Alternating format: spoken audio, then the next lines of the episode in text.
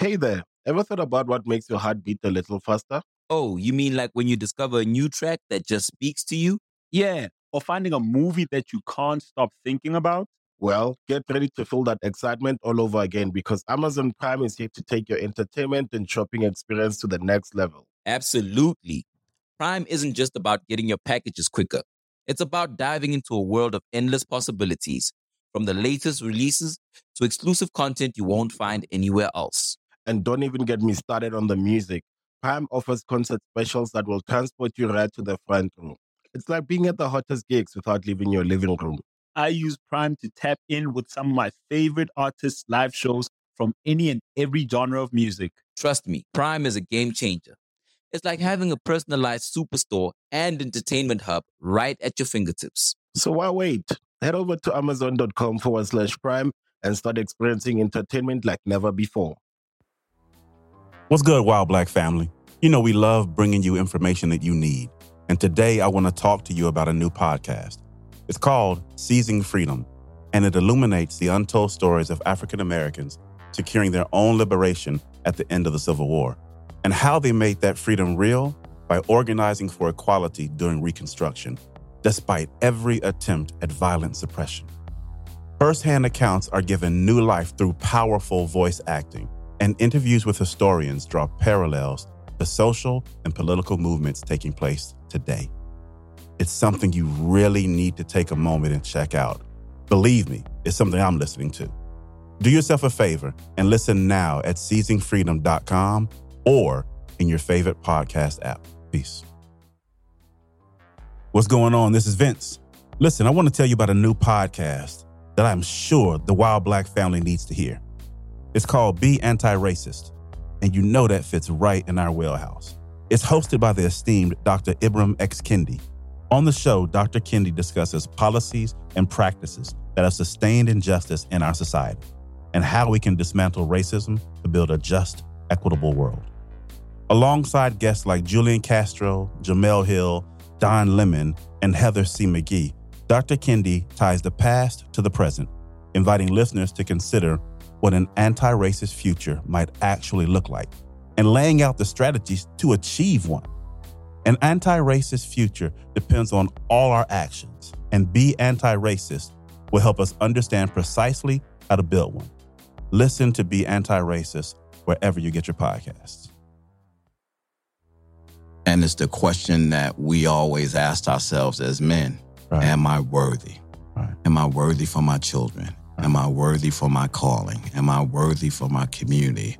We're always looking for affirmation. Even superheroes need affirmation. Right. There's a reason that Spider Man is called amazing. Why would you have to call Spider Man amazing? Do, Right. Don't you think that he knows he's amazing? Right. Why do you have to call the Hulk incredible? Don't you think the Hulk knows he's incredible? Right. No, there's moments where the Hulk's sitting there and he doesn't feel so incredible.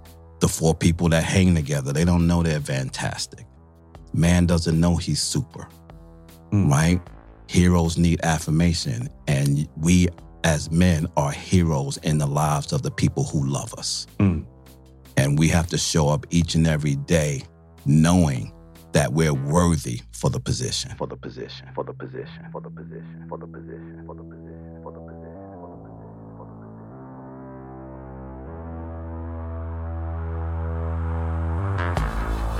Wel- welcome to While Black, a seriously opinionated podcast bringing you the real and raw on anything happening while black. If black culture's there, we're there. If you're pissed or empowered, then let's talk about it. Ride with us on this all black everything. Everybody, welcome back to While Black. That would be where Art normally says, Welcome back, welcome back. But he is not here today. Art got some things that came up, so I'm riding solo. But that's all good because we've got an amazing topic and one that I'm actually really excited to talk about because it relates so significantly to me. Today, we are talking fatherhood, specifically Black fatherhood, what that means, what they tell us, what you believe. We're here to really just have a great conversation about it. And as always, we've got an amazing guest with us today. We actually have two of them. So give me a second and let me introduce you. Guest number one is Dorsey Levens. I know you know the name. He's a retired Green Bay Packer, Pro Bowl running back, father, actor, writer, producer, trainer, forward thinker, and most importantly for this conversation, he is a father. Our second guest is Mr. Kenneth Braswell. He's the chief executive officer of Fathers Incorporated, as well as an author of several children's books, a documentarian, and is known as the foremost authority on fatherhood and fatherhood initiatives in the United States. That's a hell of a claim right there. And I'm so glad that these brothers are here so we can set the record straight. So we can talk about black men in positive lights, fathers, and really just have a great conversation about it. So I want to jump in real quick. Fellas, Dorsey, I'll start with you. You're to my left. If you don't mind, tell the folks listening just a little bit more about you. Born and raised in Syracuse, New York. Always been an athlete my whole life, uh, football and basketball. Right. Went to Notre Dame out of high school. That didn't work out. Transferred, went to Georgia Tech, finished up there with my degree, 1994 in business management. Drafted by the Packers the same year in the fifth round. Uh, 11 year career, eight in Green Bay, two in Philly, one with the Giants. Right. Won a Super Bowl, lost two Super Bowls. Like you said, since then I've been doing some acting. Um, I was on tour with Tyler Perry doing a Madea played Right. Madea on the Run. Did that for about a year and a half. Did uh, his uh, his show for Better or Worse in his studio as well. Right. Now I've ventured off into doing some other stuff. I um I own a spin company. Uh, that's the way I try to stay in shape. You know, these old bones can't really take that. Love it. Multiple streams of income uh, revenue. We love it. Yeah, yeah, and and and it's like I said, from all these years of football, the pounding, you, there's not really much I can do Yeah. outside of ride a bike. Uh, and also, I have a mindfulness program, uh, mindset training Right. for coaches and athletes to get them in the right mindset to perform at the highest levels. Here's the thing: we're always taught how to succeed, Right. right, and how to go for our goals and how to be ambitious.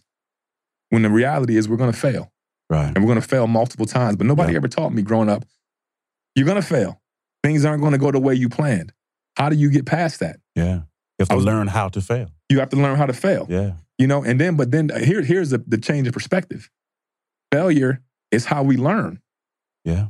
Trial and error is the number one way we learn. So failure is not, it's it's not something bad. It's just part of life. Right. It's how we learn, it's how we grow. So why not embrace that? Yeah. Kenneth, brother, tell us a little bit more about yourself. I don't know how to follow that up. so for me, I'm a Brooklyn born boy.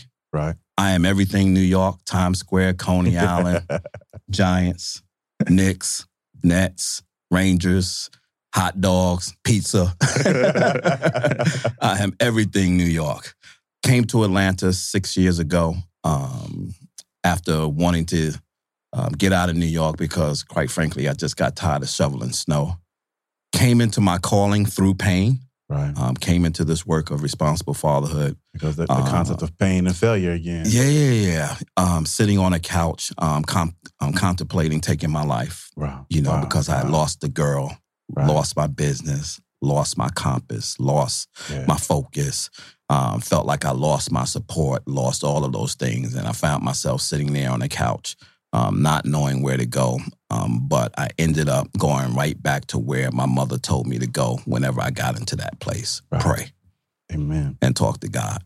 And so my conversation with him that day was God, if you don't give me anything to get up off of this couch for, this is where they'll find me. And I Mm. had my pills laid out on the table Mm. to like take them.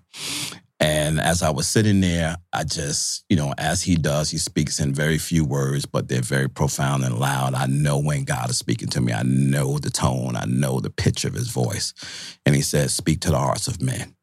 Mm. And I sat there and I was like, wow, I don't know what that means. That's not what I'm doing. I was a DJ. I was, you know, doing all kinds of other things. I wasn't doing anything about fathers. Right. And so um, I got up about six hours after sitting there on the couch and I sat in front of my computer.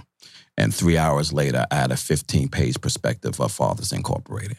Wow. It just, when I started writing, it just started flowing out. Um, because at when the same time, there, brother. yeah, it just, and in three days, I had my EIN number, I had my bank account, I had a board, I had a website, Mm. I had my email, I had a, I had an organizational structure within three days of getting up off of that couch, Mm. and it went from there. And so, um, I'm a father of five and a half, or Mm. five, five slash one. Um, I have four girls, um, 40, 39, 26, 22, and a surprise blessing, um, who was 12. Um, he was that one who I thought it was over, you know, and woke up one morning wife is crying, What's wrong with you? What did I do? what did I do? and she said those words, you know, I'm Mm. pregnant. Um, but he has turned out to be an absolute blessing in my life. And he was God's plan for me to kind of take my work even deeper because before that, I had four girls. I didn't have any boys. Right. And I had declared after that, after having those girls, that I did not want to bring another black male into this world. Right. And so I agonized over finding out that he was a boy. I, I can, struggled I can with that. that. Um, and then I just decided to embrace it and and and and put him in God's hand and just say to myself that those things that I can protect him f- from, Right. I will be pr- ever present in his life to do that for them. But for those things that I'm not there to protect them from, I leave them in your hands. And you have to give me a space to be okay Right. with not having to have him in my hands and in my arms Right. every second of his life, which I know that that's not going to happen. At State Farm, we're committed to uplifting Black futures. In collaboration with organizations like 100 Black Men and National Urban League, State Farm provides high school students with the opportunity to learn and apply best practice strategies for saving and investing, all while offering academic support, life skills, and exposure to college access programs to prepare these students for life after high school. Check out 100blackmen.org and nul.org to donate and learn more. Like a good neighbor, State Farm is there. Hey there. Ever thought about what makes your heart beat a little faster? Oh, you mean like when you discover a new track that just speaks to you? Yeah. Or finding a movie that you can't stop thinking about. Well, get ready to feel that excitement all over again because Amazon Prime is here to take your entertainment and shopping experience to the next level. Absolutely. Prime isn't just about getting your packages quicker. It's about diving into a world of endless possibilities, from the latest releases to exclusive content you won't find anywhere else. And don't even get me started on the music. Prime offers concert specials that will transport you right to the front row. It's like being at the hottest gigs without leaving your living room. I use Prime to tap in with some of my favorite artists' live shows from any and every genre of music. Trust me, Prime is a game changer. It's like having a personalized superstore and entertainment hub right at your fingertips. So why wait? Head over to amazon.com forward slash prime and start experiencing entertainment like never before. And then last June, we um, my nephew from New York um, came to live with us from my sister-in-law who was struggling in school. Right. C D student at best. Um, left back last year. Latchkey kid. Right. Um, mom is working. He's at home, you know, playing PS4 all day. right. Um, came to us, um, and um, as my as the saints would say, we got his mind right, and um, he has got nothing but A's and B's since he's been here. That's awesome. And I'm clearly um, convinced that for our children, environment and atmosphere is everything. Yeah. It is everything. It is not the aptitude of our children not having the ability to learn. It is the environment that hinders their, their ability to focus on learning Yeah. and focus, unfortunately, on surviving. There's Yeah. just a difference between living and surviving. And So I true. think that's what so many of our people are doing. I'm a man of God. Right. Um, I, I don't do anything about speaking to God first. I don't Right. I don't go left or right um, without doing those things. Fathers Incorporated is now 17 years old. When I started Fathers Incorporated, I was in the basement in my underwear with the wash machine and the dryer running in one corner and the cobwebs through there and the kids running upstairs. That's where I started with no money whatsoever. Right. Um, but I kept at it. But a good it, idea kept doesn't care where you are. It absolutely doesn't. That's right. It absolutely doesn't. Um, in 2010, um, we had the fortunate pleasure of bidding for the National Responsible Fatherhood Clearinghouse under the U.S. Department of Health and Human Services. I was Right. still in my basement at the time. And we won that contract. That contract was $7.8 million. I was in Bible study when I got the call. We rebid for it again, and they raised it to $19 million. Man. And so we have, for the last 11 years, overseeing the federal governments, at least from the U.S. Department of Health and Human Services, who does all of the funding for fatherhood. We've been the TA and the orchestrator of all of that work that's been taking place over the last uh, 11 and a half years God, that's so uh, from here. But that was the contract part of it. And the FI piece of it, the piece that is really growing now, is the piece that we got engaged in to do direct service. Right. Um, I always tell people about Fathers Incorporated, although it is designated as a 501c3, while I am charitable, I'm not a charity. I run a business, and my business is people, and my business is fathers, and my business is children. And so everything that we do within Fathers Incorporated, I do from a corporate mindset Right. assets, liabilities, debits, return on investment, personnel, workers' comp. All of that stuff I do from a corporate mindset. Right. And it's been what's kept us sustained because I believe that the best businesses are those who continue to serve when things are going bad for everybody else. Right. We're gonna jump into our wild black shit. And before we get into our wild black shit, allow me to bring you a word from our sponsor, Surfshark. Let's talk about internet security. When you're online, you want to be as safe as possible viewing social media, watching movies, playing games, paying bills, etc. But did you know a lot of the web traffic and your physical locations are being tracked and logged as you use your laptop and your cell phones? Yep, everywhere you go and everything you do. So we want to help you better protect yourself. So we've partnered with Surfshark, a highly secure virtual private network that protects your identity, location, and online data. It can be used on almost every device you connect to the internet. And since we love you all so much, you get an 83% discount plus three extra months all for free. Visit the link surfshark.deals slash whileblack. Again, that's surfshark.deals slash whileblack. Now back to our wild black shit. And listeners know this is a this is our fun section. Get to know each other, uh, relate to the listeners, loosen up. But you all obviously don't need to loosen up at all.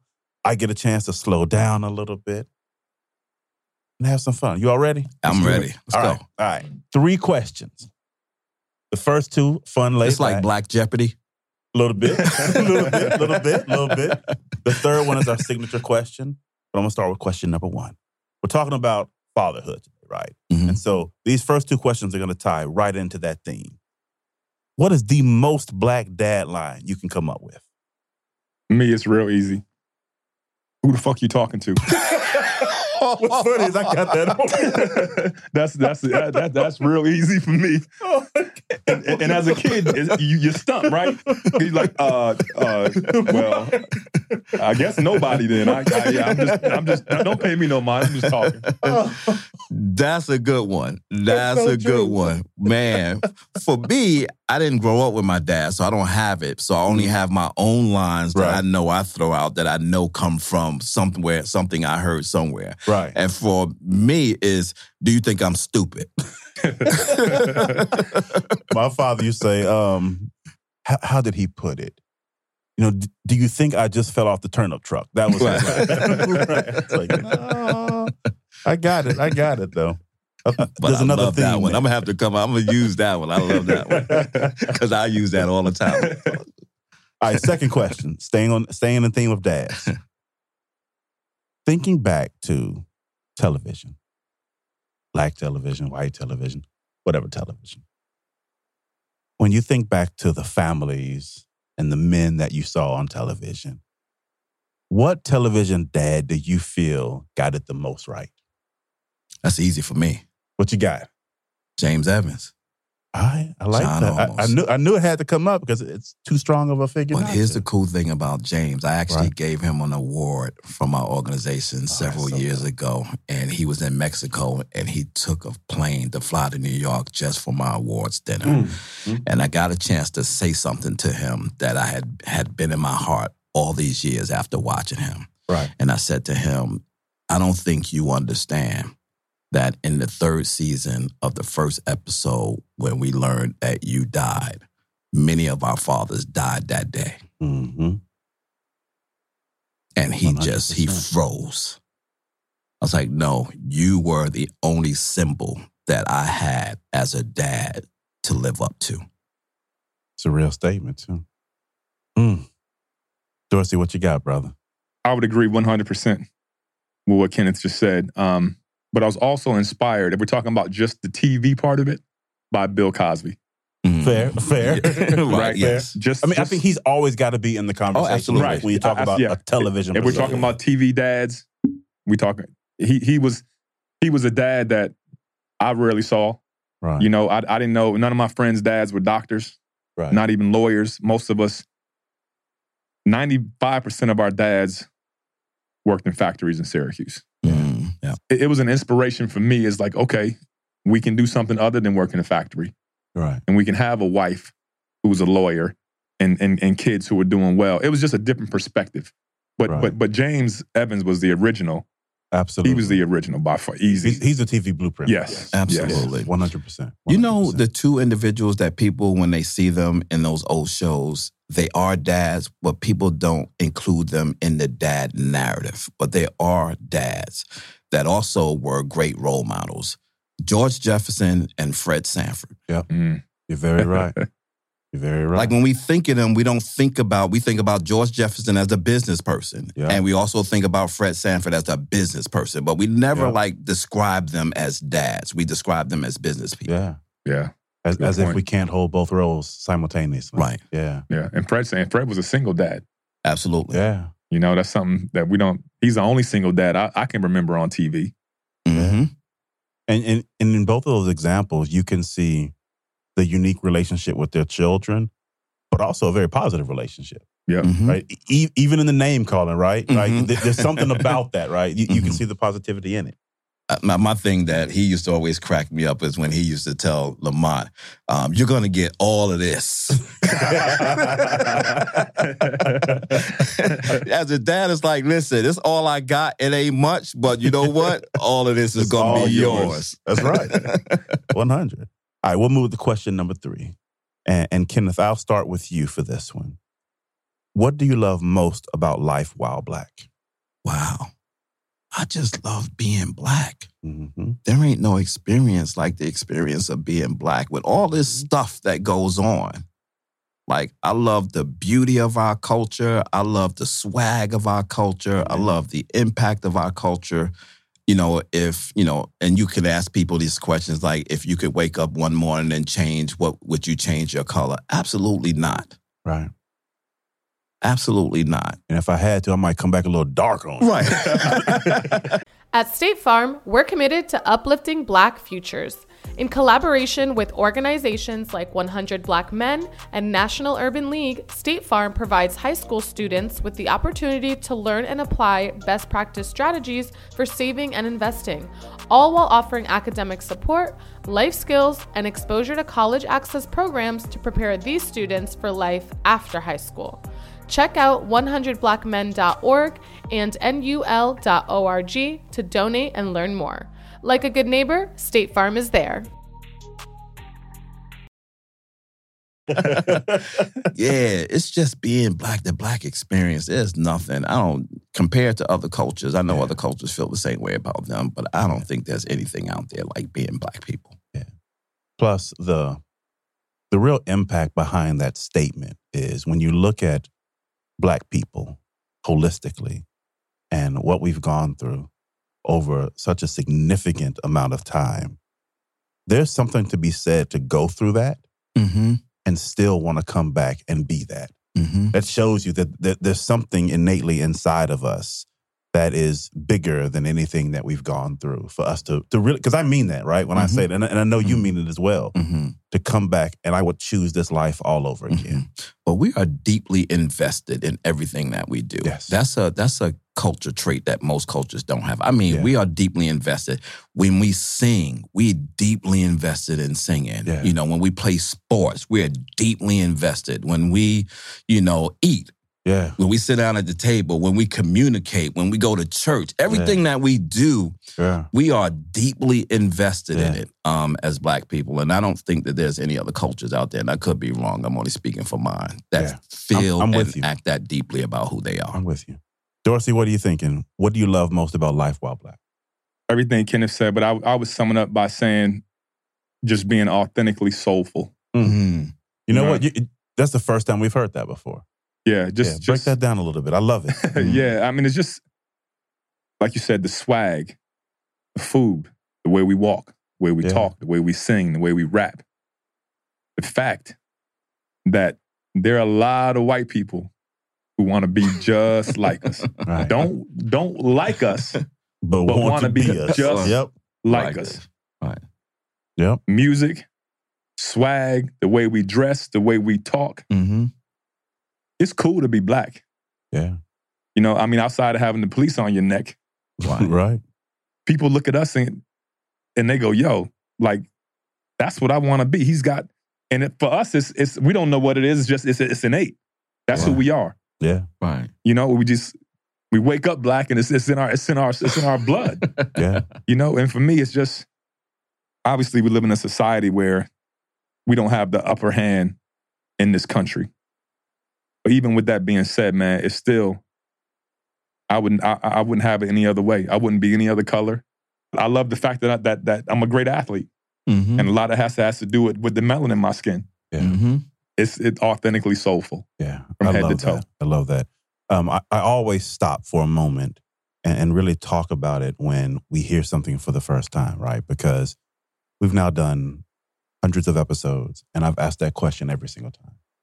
And so when someone comes in and, they can use a, a different descriptor or a different word, I always want to just take a moment and appreciate it because what it does is it it adds to the armory that we have when it comes to defending what it is to be black. Mm-hmm. And so, so people, I, I want you to just take a moment and, and think about what that means to you, the soulfulness of, of being black. Digest that and, and give it some some internal thought so that you can can wield that weapon when it's time as well. I want to jump into the questions. I want to start talking about what we're here for. I want to talk about Fathers Incorporated. And, and I want to start here. I'm actually going to do this a little bit backwards, right? Well, actually, very backwards. I, I have a couple of questions but I probably won't ask them, right? Because I just want this to be a very good conversation. Mm-hmm. But I am going to ask one to start with, and, and that is this. I normally ask this at the end of the episode, but I want to put it here because I think it's important. Everybody loves McDonald's fries. So yes, you accused your mom of stealing some of your fries on the way home. Um, but the bag did feel a little light. Ba-da-ba-ba-ba. You woke up on, on that day, right? When you decided to sit on the couch and contemplate ending your life. You woke up that day, and unbeknownst to you, God already had something in mind for you, right? He Mhm. was waiting for you to, to go through that moment, right? So you would be open enough to receive this message and it could be planted inside of you and then grow and sprout to what it is today, right? Mhm. He knew that before you even woke up that morning, right? And I found that when God brings you an idea that solid, that that's that ordained, it comes with messaging, right? There's deleted scenes, there's all the same stuff we get on the DVD, whether we recognize it or not. And there's messaging in that as well. So if your microphone, the one in front of you right now, went to the ear of every father in the entire world, you had a direct line of contact to them, and no one could turn it off. Mm-hmm. They had to hear every single word you said. What would your message be? You're worthy. Very succinct and to it. I love it.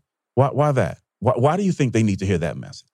Because life has a way of draining your spirit Yeah, and attacking your self esteem. Yeah. That's amazing. I love that, brother. I've never thought about it myself that way, but that, that'll change the perspective that I have myself. I am amazing. Hmm.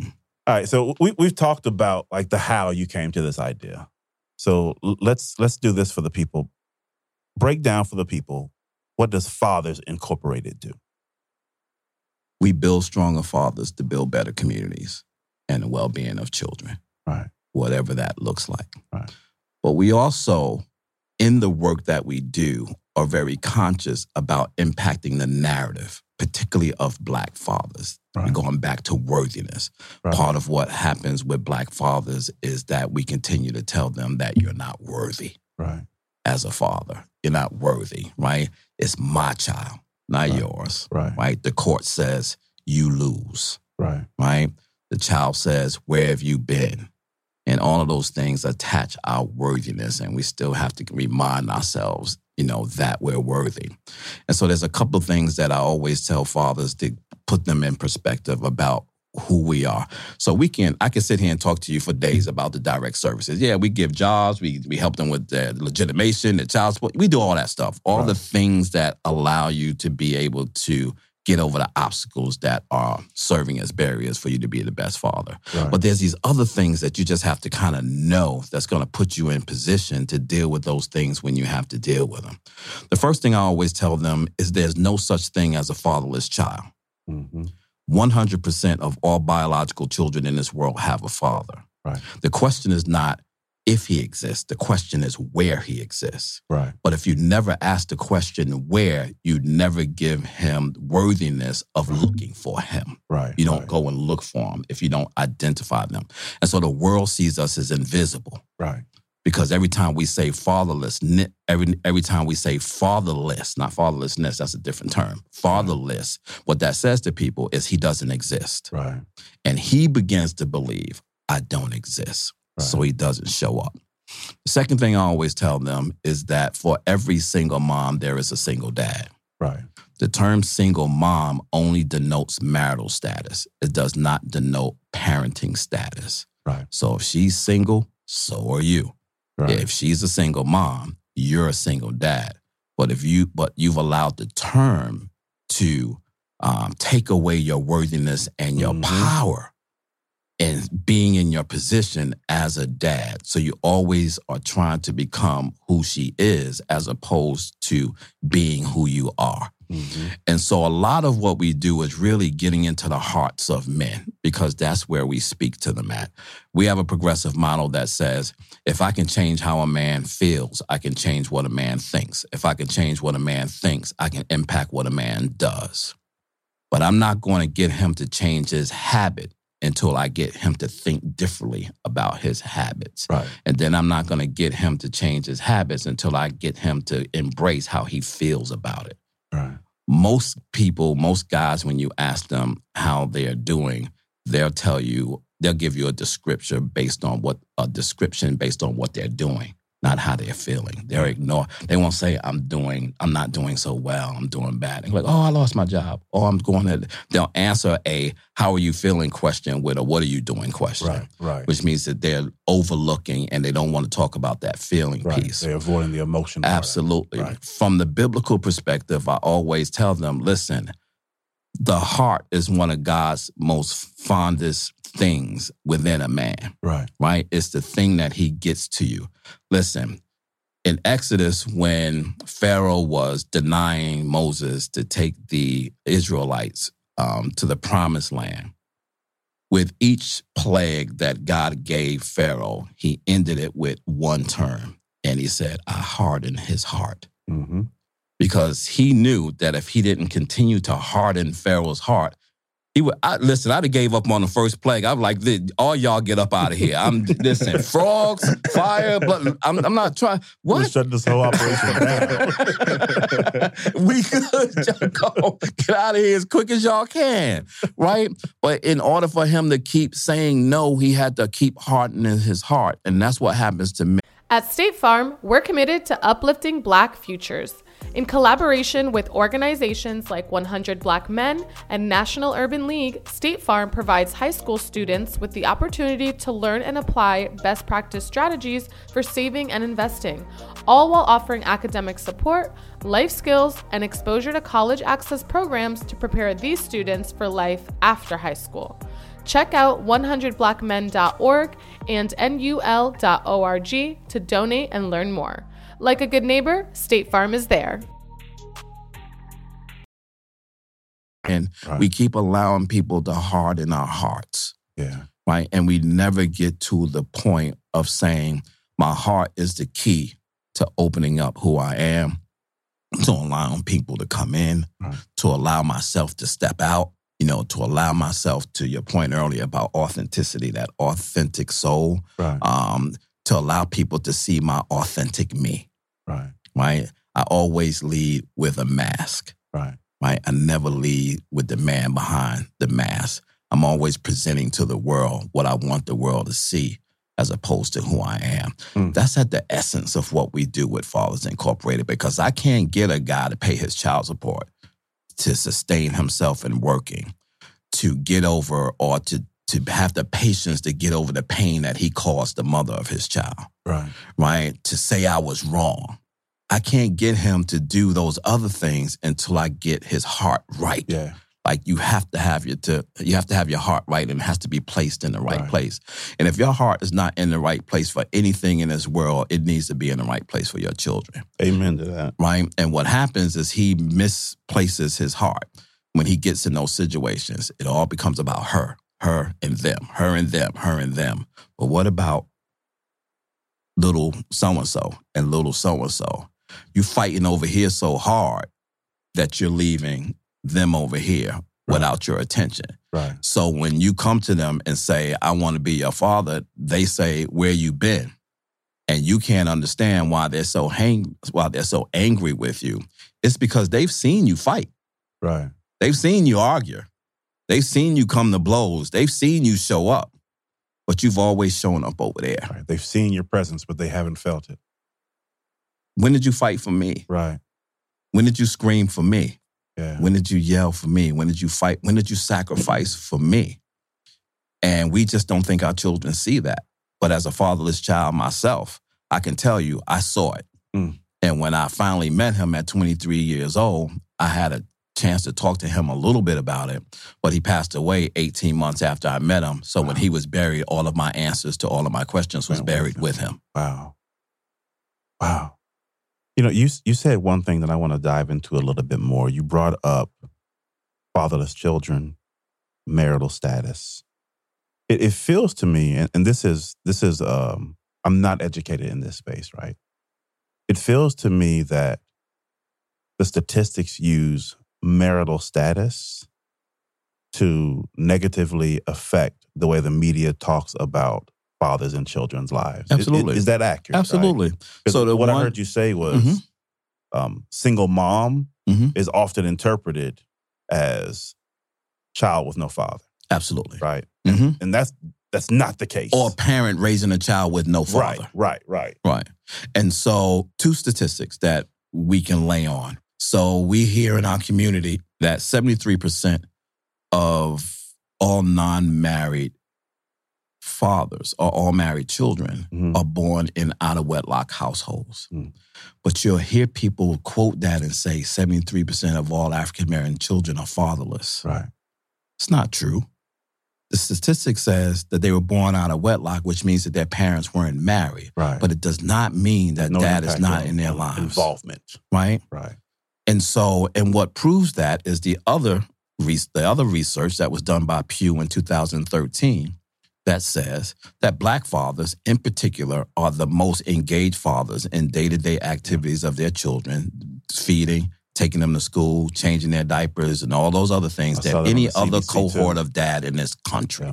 It makes sense. Brother, If we're say- the say most- that one more time. Let, let the people hear that one more time so, so they ain't got to rewind another. One more time. black fathers in this country are the most engaged cohort of men than any other cohort of men in this country, Hmm. which makes sense. Most of them are unemployed. Hmm. We think they're hanging on the streets. It's not happening. Go to any elementary school in the hood in the morning. What you will see is the vast majority of children being brought to school in the morning are being brought to school by men. Hmm. Right? Right. go at the end of the school when they're picking them up. The vast majority of people who are going to pick those children up in the end, and the end of the day, are men. They're engaged. They're just not engaged the way we want them to be engaged and the way we quantify their worthiness. Right. Because worthiness for men in our culture means that if he's not making money, he's not worthy. Right. Right. When children don't care about money, they don't care about presence, they care about presence. Are you there? Yes, indeed. Right? Not how much can you give Well, you came with bars today, didn't you? no, I- how much I you give that. me, right? I remember one year, my son had asked me for something. He was young, and I had went out, and whatever it was, it cost a whole lot of money. One of those things that you can't find at Christmas, and you have to kind of hunt it down to get it. And I was in one of the dollar stores and they had the Trouble game. Remember the Trouble game? That Mm-hmm. Mm-hmm. and I was like, man, I ain't played this game in a long time. I was like, let me scoop this up. It's like five dollars. Right. I brought it back and we played it a little bit that night. For the next two weeks, that expensive thing that I brought him was not touched. All I heard through my house all day long was, and I'm like, money doesn't matter to him. Expensive things don't matter to these kids. That, what he is remembering that this game is the game that we played on Christmas night. If you went on a road trip and you didn't stop for a Big Mac or drop a crispy fry between the car seats or use your McDonald's bag as a placemat, then that wasn't a road trip. It was just a really long drive. Ba-da-ba-ba-ba. At participating McDonald's. And I don't know how much it costs, but I do know that my dad and I played this game on Christmas night. That's what he's going to remember when he has kids. Yeah. Right. Yeah. And so that's really what we do. That's the work that we do. Um, again, you know, I don't want to bore um, your audience with Brother, the, this, my with the audience is here details. for this type of stuff. Believe me, it, it is not boring. It's they, the they essence. for this. Yeah, it's the essence of who we are that I want people to understand. Uh, trust me, I got the business in order. um, but for my people, the business don't matter. You know, Right. I have to tailor the outside of the things that I do for the people that I serve. Right. And so when a guy comes into our office and he feels like he's up and his back is up against the wall, even when I got a ton of paperwork to do and a ton of things to do, I can tell within the first three seconds whether or not I got to listen to him for five minutes, Right.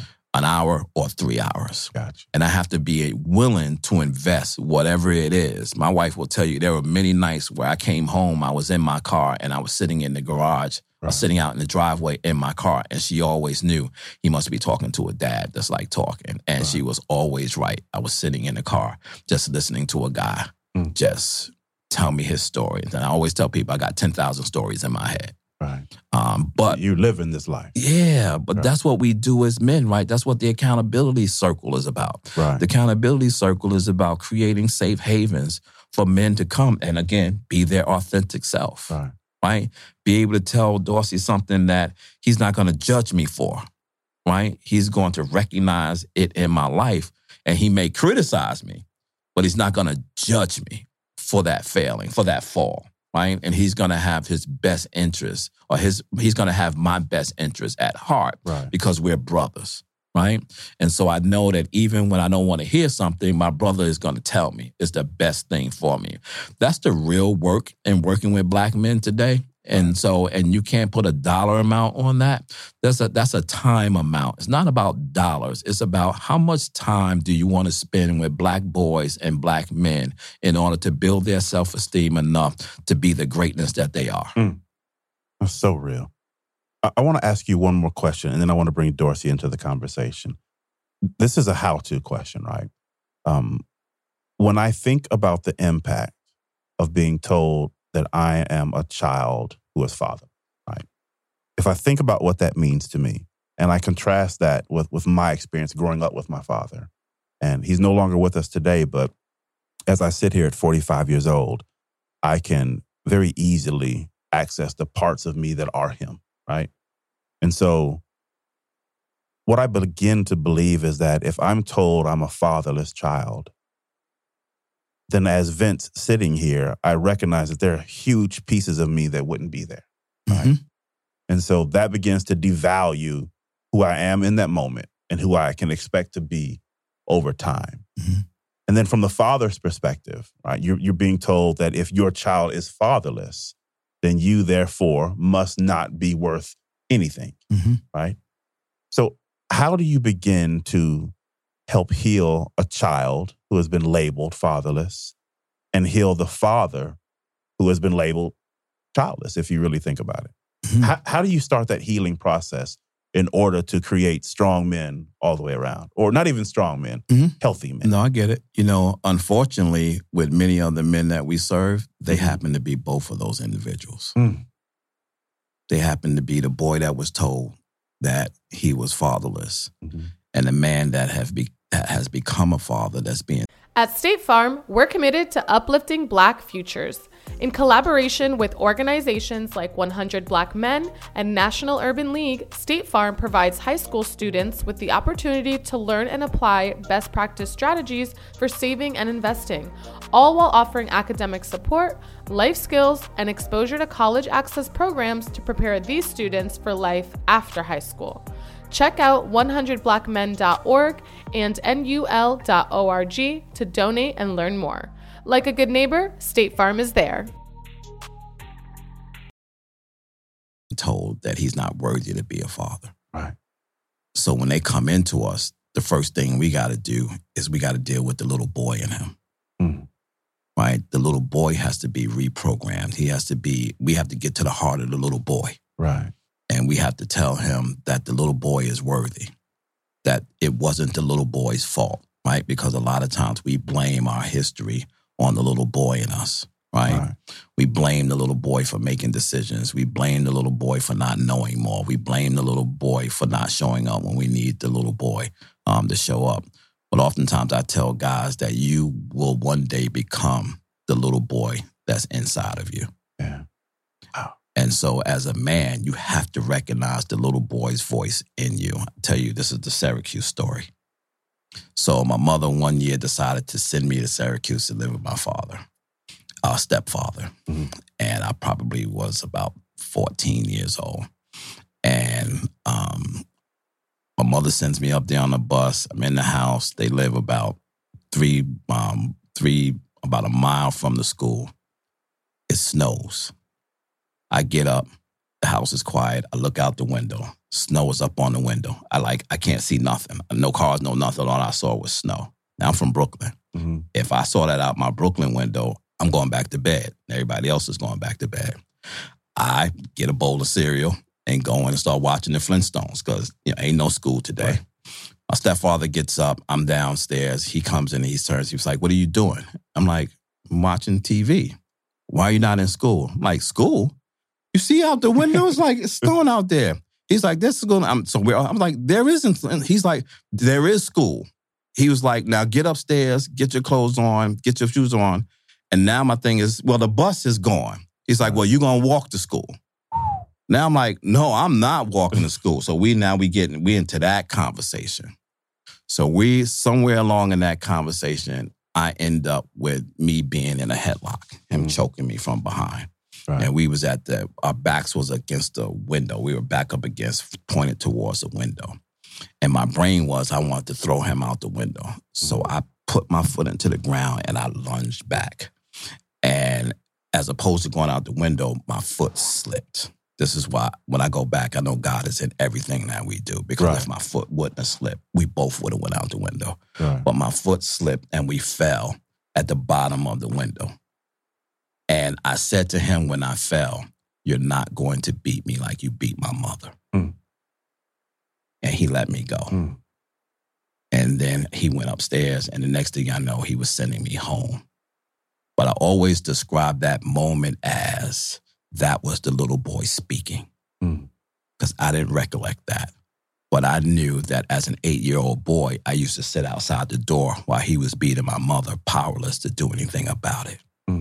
And at that moment, I wanted to let him know that you're not going to do this to me like you did it to my mother. But that was the little boy speaking.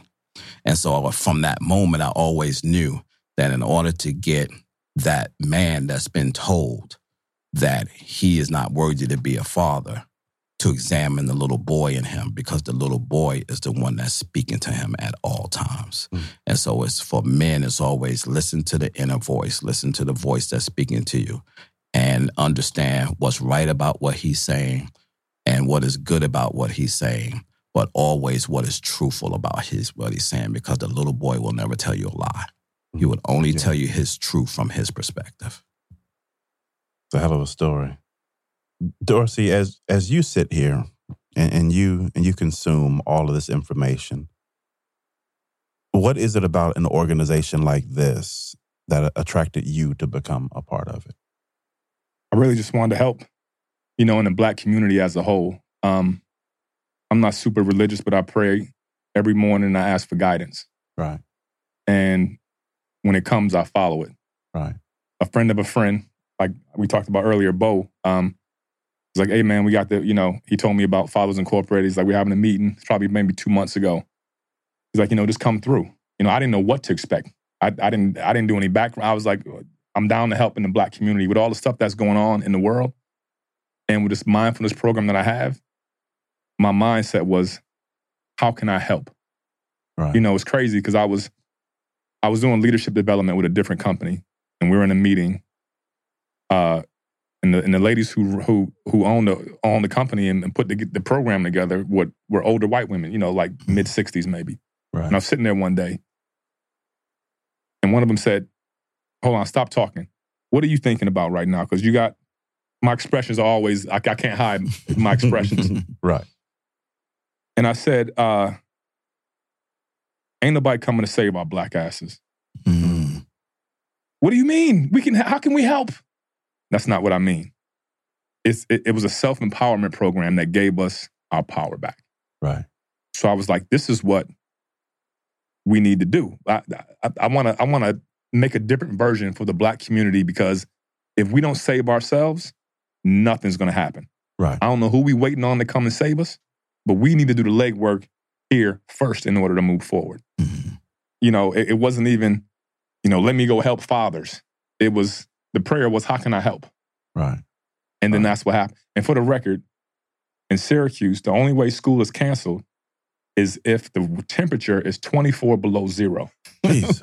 I swear to God. If there's two feet of snow, they will have that snow cleared by Mhm. the time it's time to go to school. Mm-hmm. Rarely was school canceled because of snow. Right. Rarely. Mm-hmm. So I, I get that. I get that 100%. Um, In Atlanta, it's 24 millimeters. Right. Right, They shut it down. I, I, and I, I think Syracuse and Atlanta got the same amount of snow trucks.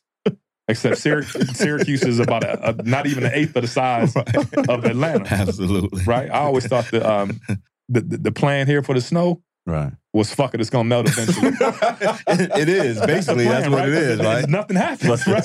that's, that's, that seems like the plan here in Atlanta. Um, so yeah, that's how I got involved. That you makes know, sense. yeah. Makes sense. All right. So, a- a- as a football player, you are very familiar with strategy and running plays, right? Yeah. So, as I sit here and, and I listen, it, it's very obvious that there is some strategy at play and, that- and that plays are being run effectively. So, as a father who is tied to the organization and supportive of the organization and partnering with the organization, what play do you think that we need specifically for black fathers in America right now? Are we at the stage where it's time to throw up the Hail Mary at the end of the game? You're trying to get the touchdown? Or can we do we still have the luxury of being smart and strategic in the steps that we make? we do have the luxury of being smart and strategic. But like anything else, it's a process. Right. Right. Nothing happens overnight. Everything takes time, especially when you're talking about reprogramming or rewiring your mindset. Mm. You know, because whatever way we've been thinking, we've been thinking that way our whole lives. Mhm. And nine times out of 10, the way we think is just from our childhood, is the way we were raised. We were raised by, as they say, it takes a village to raise, raise a kid in the African uh, American community. We're all raised by our community, and that's what, however that community thinks, that's how we're raised to think. As a father, or the fathers that are in their kids' lives, we all have challenges. You know, one thing, um, like I said, we're all products of our of our environment. My dad was there the whole time. He was there from birth until I left for college. Mhm. Right. My dad didn't do a whole lot of talking. I didn't get a lot. I, I probably got maybe two whoopings my whole life, so it wasn't a lot. My dad was a head smacker, right? Didn't I tell you Yeah. pop Right. and he just pop you upside the head? But what happens is, and, and, and I know I know my dad loved me, and I knew he had my back because, like you said, he stood up for me in public. Touch my son, I'm gonna break your I'm gonna break your neck. So I know he cared about me. But Amen. there was, as I got older, I thought there was a better way to handle the situation as a side, as opposed to smacking me upside my head every time I did something wrong. Mhm. As kids, we go we, we go from different stages. Right. My my son is six. He's got a ton of energy. Mhm. Don't like to sit down. Will drop kick your ass in a minute if you ain't looking. Mhm. And it's easy, it's easy to get mad and upset. What I remind myself is to embrace the stage that your kid is in. Yeah. We Yes. talked Yeah. about this week came in here. You got a 12 year old daughter. Yeah. And I said the fun, the fun part Yeah, yeah, yeah. is, about, is just beginning. And instead of dreading it, so you know what, I know is coming. Yeah. This is the stage they're in. And there's no reason to be upset because they're in it. We, we all been through it. One of the things I do when I raise my son is I put myself in, in his shoes. Right. What if that was me? How, how would I raise me? Right. How would I be most effective in learning? Right. And what I figured is if I sit down and talk to him, he understands what I mean. I don't have to discipline him physically. Right. And what I think, because there was so much resentment from, from, from, my dad when I grew up because of the way he handled it, I don't want that for my son. Yeah. And I don't want that for our relationship. Mhm.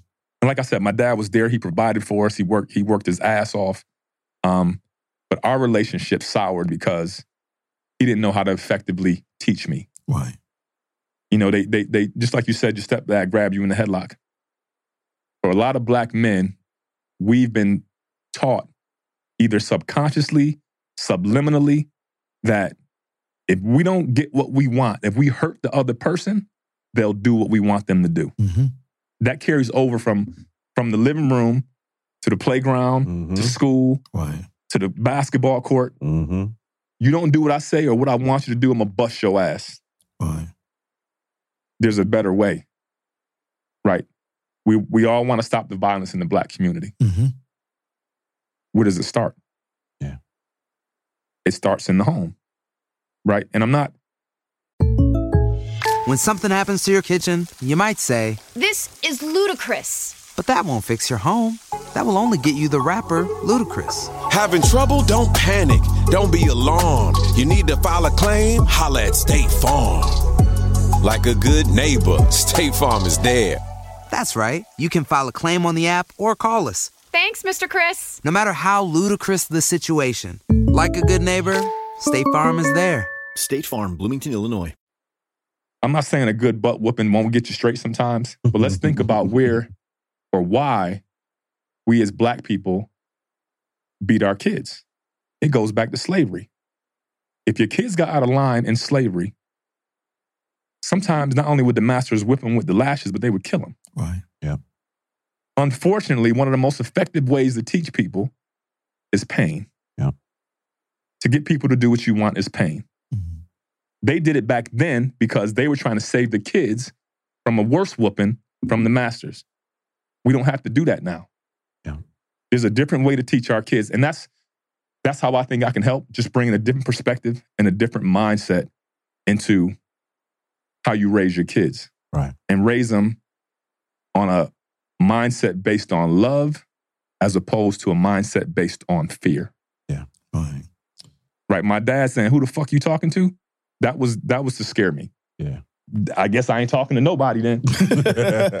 right? You know what I mean? And the fear of getting a butt whooping. Yeah. Right. I was afraid of him. I don't want my son being afraid of me. Yeah. I don't want I don't want any of my kids being afraid of me. I'm not here to hurt you. I'm here to help you. I'm here to do whatever. I'll die for both of these kids right now. I'm, I'm, I'm with that. Regardless of your relationships with your dad, can you imagine life without him? Nope. No. And, and I've all. always said, regardless of any problems that we had or any resentments that I had, the main reason I didn't get into trouble or do stuff that a lot of kids were doing because I was scared of my Yeah, dad. My dad, yeah. You know, it's like a double edged sword. It, Yeah. it, it, it, it works. Yeah. You know, we talked about uh, why it works, you know, with the slavery, but there's got to be another way. Yeah. You know, it's it's not that it's not that our fathers were bad. We just have an we have an obligation to just simply be better. Evolve. Right. Exactly. Right. Yeah. Here's the crazy thing. I used to do some work with um, with the NFLPA, did some training and stuff at their regional meetings. Um, Bahati Van Pelt. I don't know if you know Bahati. Yeah. Yeah. Um, so Bahati, he's now with the Olympic. He's, he's blown up now. He don't return my phone calls. He's with the Olympic Committee now. That's not true. Actually, when he comes in, he always sends me a text. Um, but him and I was having this conversation one time in Vegas, and they had, we had all these you know ex NFL players there, and we were talking about fatherless. We were talking about fatherlessness and this this training. This is what I was talking about. And he said, "Yo, Ken," he said, "You know the crazy thing about most athletes, particularly the ones in the NFL and the NBA." He says, "You know one." He says, "You want to know what the key is? One of the keys to becoming a pro." And I said, "What?" He said, "Having your father in your life." He said, "At the elementary and high school level, you'll see a lot of cats without fathers in their lives. He says at the collegiate level, you see less. And he says at the pro level, you see even less of dudes that are in the locker room who had no relationship with their dads. And he says the dudes that I knew who were the best, well rounded individuals were guys who had their fathers in their lives. Is that true? I never even thought of it. And when you said that, what went through my mind was being in the locker room in Green Bay. And when you when you were saying that, I could picture Brett Favre's dad, Antonio Freeman's dad, everybody's dad who was around. Um, and not everybody had it. I- Well, I'm not, well, I shouldn't say that. Not everybody's dad was always there, but there was a dad presence that was that was that was always there. Hmm. You know, especially during the games or after games where the hmm. families meet in a, in a we had a little like a little gym area, and it was it was really a family thing, man. You hmm. know, It- and and it's, it it almost seems like the stronger family bond you had, the more confident you were as an mm. athlete. Mm. Mm. Wow. You know, it's kind of weird. I can't put my finger on it because I haven't done a, re- a whole lot of research. Mm-hmm. But when you said that, it automatically it, it took me back there to the the the after the the, the post game meetings with the families. Mm-hmm. Yeah, I just think that it's, and when he told me that, it was a motivator for me. It was just like, not that I'm already mo- not motivated, but if you, if I really want my kids to succeed, my presence is critical, mandatory, mandatory in their lives. Got to. Listen, we're we're running toward the end of the session, and I want to ask one last question. With all that you're doing with this organization, and and with the way it, it, it rests on your heart and aligns with your passions, how do you know when your job is done? I won't. It's the I've been to the mountaintop and I may not see the fruits of my labor. Because the real fruits of my labor will not happen with dads, it's going to happen with their children. When I see healthy children come out of the fathers I serve, that's when I know I've done a good job. And I probably won't be here to see that. My agency will be here to see it, Right. but I probably won't be here to see it. Legacy. Mm-hmm. Yeah, I like that. Cool. Well, fellas, this has been an amazing time. I've enjoyed it. I know the listeners got something out of it. I, I always do this at the end of the episode, and, and I'll give you both a few moments to close out and tell the listeners whatever it is that's on your heart to share with them. The only thing that I ask is that if you're okay with it, share how they can follow you, how they can get closer to the work that you all are doing. Dorsey, I love. You kick us off, brother. Um, so you can follow me on Instagram at Dorsey Levens twenty five, on Facebook um, at just Dorsey Levens. Same thing on LinkedIn and Twitter. Uh, are the ways you can get in touch with me. You know, really for me, man, what's on my heart is trying to get us as a black people to come together. I don't know how to do that. Um, I have some ideas, like we talked about earlier. Life is trial and error. So we we we we throw it against the wall, and if it sticks, it sticks. If it doesn't, we throw it again, and just find something that works. So really, just man, just us trying to come together as a people, because that's where our power is. Like I said before, like I told those women, ain't nobody coming to save our black asses. Right. True. If we don't take control, especially us as black men, Mm-hmm. we ain't got a chance. A, a Syracuse snowball's chance in hell to get to get on the right track. Wow. and Kenneth, brother, same Yeah. question to you. Um, for me, I just tell people to Google me. It's easier to do that um, because we got so many platforms in so many ways. Always Kenneth Braswell and always Fathers Incorporated. But when you Google us, all of those things kind of pop up at the top. Our websites, our Instagram accounts, our LinkedIn, The our Facebook accounts. Yeah, do the Google thing. Um, and if I had to leave something with your listeners, it is be unapologetically black. Hmm. Don't make excuses for being hmm. black. Don't hide your blackness, right? Don't cower under your blackness. Right. And don't do that in front of your children. Don't display to your children that there's something to be shameful about in being black. Embrace it. Separate from people that look like you who don't want to be you. Mm-hmm. Let God have them. Cornel West, and I'll leave it here, um, said to me in an interview, uh, a few years ago when I was interviewing him about the Moynihan report, um, said to me in Cornel's way, brother, blessed is the black man who works for people who don't love themselves. That's real deep. Question: That report you mentioned is that the Negro family thing? Yeah, that's where all this started at, right? Mm-hmm. Yeah. Listeners, we'll tell you more about that later. uh, the only thing I've got for you is if you are a great father or not so great father, try to be a better father tomorrow. With that, we out. While Black, peace. We love you. When something happens to your kitchen, you might say, This is ludicrous. But that won't fix your home. That will only get you the rapper, Ludacris. Having trouble? Don't panic. Don't be alarmed. You need to file a claim? Holla at State Farm. Like a good neighbor, State Farm is there. That's right. You can file a claim on the app or call us. Thanks, Mr. Chris. No matter how ludicrous the situation, like a good neighbor, State Farm is there. State Farm, Bloomington, Illinois.